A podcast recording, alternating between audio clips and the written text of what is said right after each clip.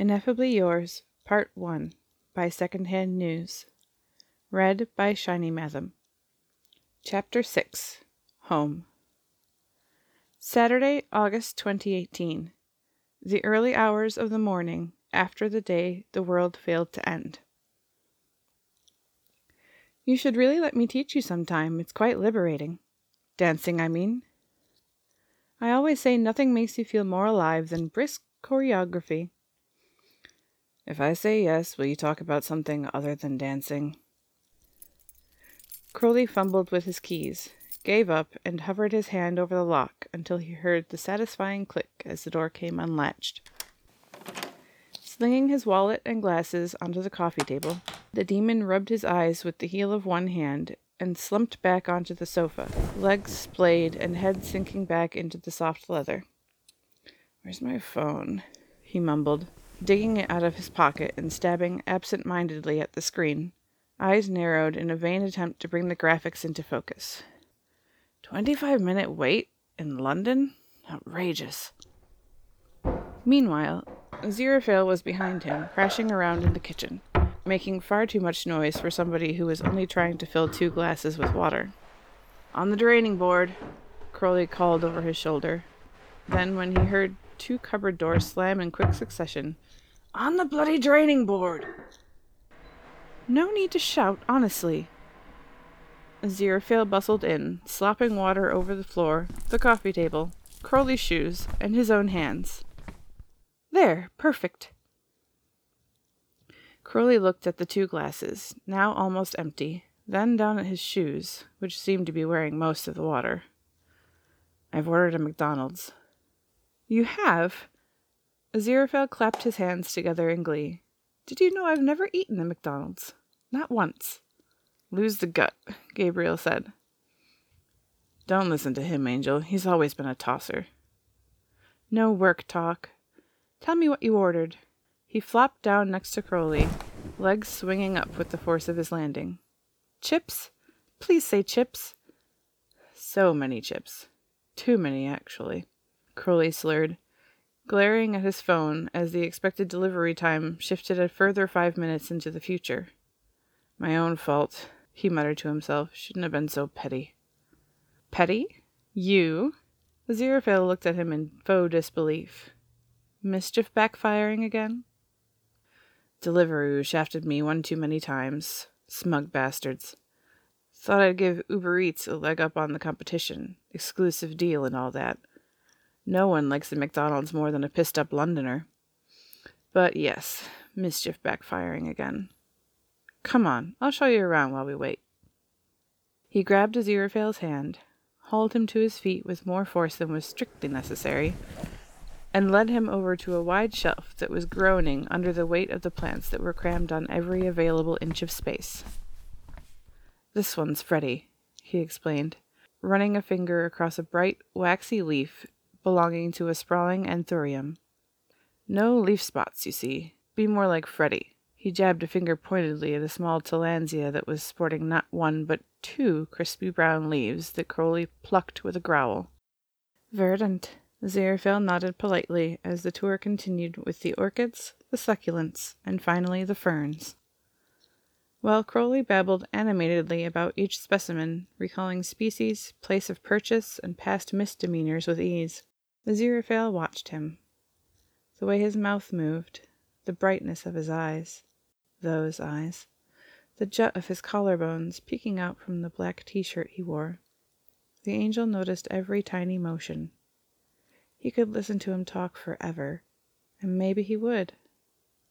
He felt like this Crowley was a secret only he was trusted with. To the rest of the world, and beyond it, he was sullen, unpredictable, cold.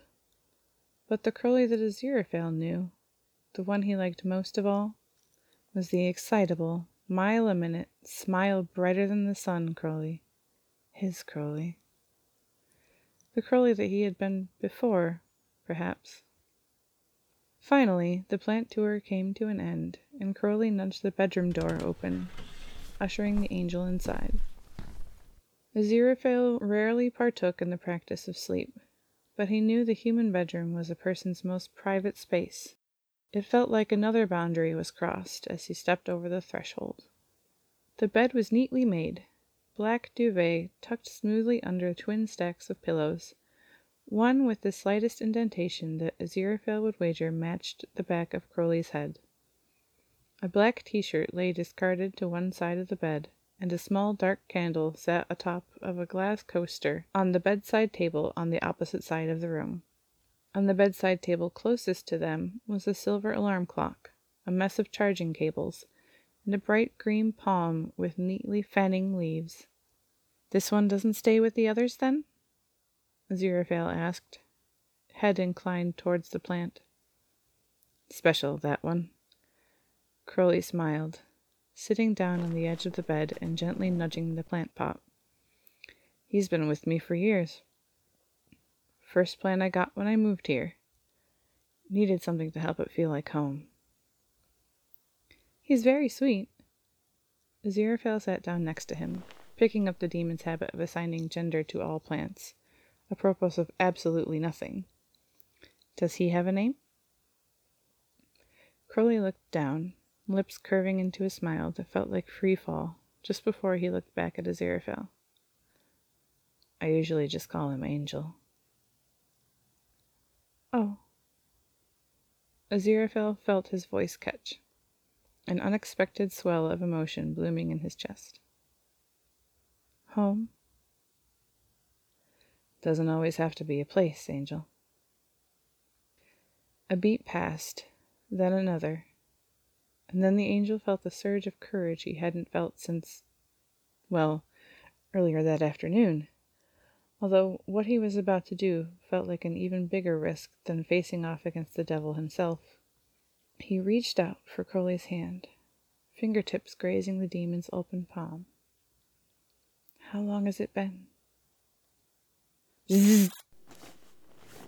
As if the sound was a bullet, Aziraphale sprang back, pulling his hand away and tucking it under one crossed knee as if the almost incident had never happened. Crowley jumped up, hissing as he stalked out of the room towards the intercom. Bloody Uber Eats! Give it to me, Angel. Stop being a tease. Why are you dangling it for Pete's sake? I always wondered who Pete was. The task at hand, please. Well, if you weren't so greedy. All right, all right, open wide. Aziraphale deposited a lukewarm, floppy, decidedly past its best McDonald's fry into Crowley's mouth and then lay back down on the sofa. Fred eagled across one corner, within convenient grabbing distance of the crumpled brown bag of McDonald's finest offerings. They really are the best, even when they're shit. More. Crowley held out his hand, and Aziraphale dutifully handed him a cardboard carton of chips that was only half finished. The two were laying head to head, passing food back and forth, and talking the exact kind of deep rubbish that seemed terribly important and worthy at three in the morning. I'm just saying, maybe the shop burning down was a sign. Maybe it's time for you to go digital. Digital? Aziraphale hissed, as if he could barely stand for the word to be in his mouth. How could you even suggest that to me? Gotta get with the times, I'm afraid. That's how we've survived up here this long. Imagine if I was still slithering around wittering on about apples. We've survived down here for this long because we stopped being you and I a long time ago and started being we. Crowley looked across at him, raised an eyebrow at the angel's uncharacteristic boldness. In vino veritas, he thought to himself. That too. Nugget? Splendid, thank you. As Aziraphale munched on a chicken nugget, he pondered how differently that day could have ended if the great plan had been executed as it should have. War had never been his ball game, not when books and sushi and early morning walks existed. Crowley, what do you think would have happened? If it had happened, I mean. Not sure I cut your drift, Angel. We should be at war right now. We are, with sobriety and healthy cholesterol levels. You know what I mean. What would have happened to us? You asked me that earlier. The demon sighed, waved a chip in front of the angel's face in an attempt to distract him. If it came down to it, though, to me and you, what would really happen? Aziraphale, he said softly, nudging the angel's head with his own. Let's not do this tonight, please. What happened today is going to make things more dangerous. With us, I mean. It's always been dangerous, Aziraphale said, his eyes trained on the ceiling as a humorless laugh escaped his lips. Folded across his stomach, his hands were trembling. You've always been dangerous. Crowley scoffed, though the words stung. Come on, Angel, you can't fear me. Not after everything. I don't fear you. I said you're dangerous. How am I, an angel cast out of heaven, a demon probably about to be cast out of hell, dangerous to anybody any more? Aziraphale hesitated, the stomach churning feeling a human might experience when dangled over a precipice rushing through him. He thought about that day, what they had done, what it had meant. He thought about the thousands of days that had led them there, about the demon who had led him into temptation. He thought about that night in Morocco so many years ago, of turning away, of the look on Crowley's face.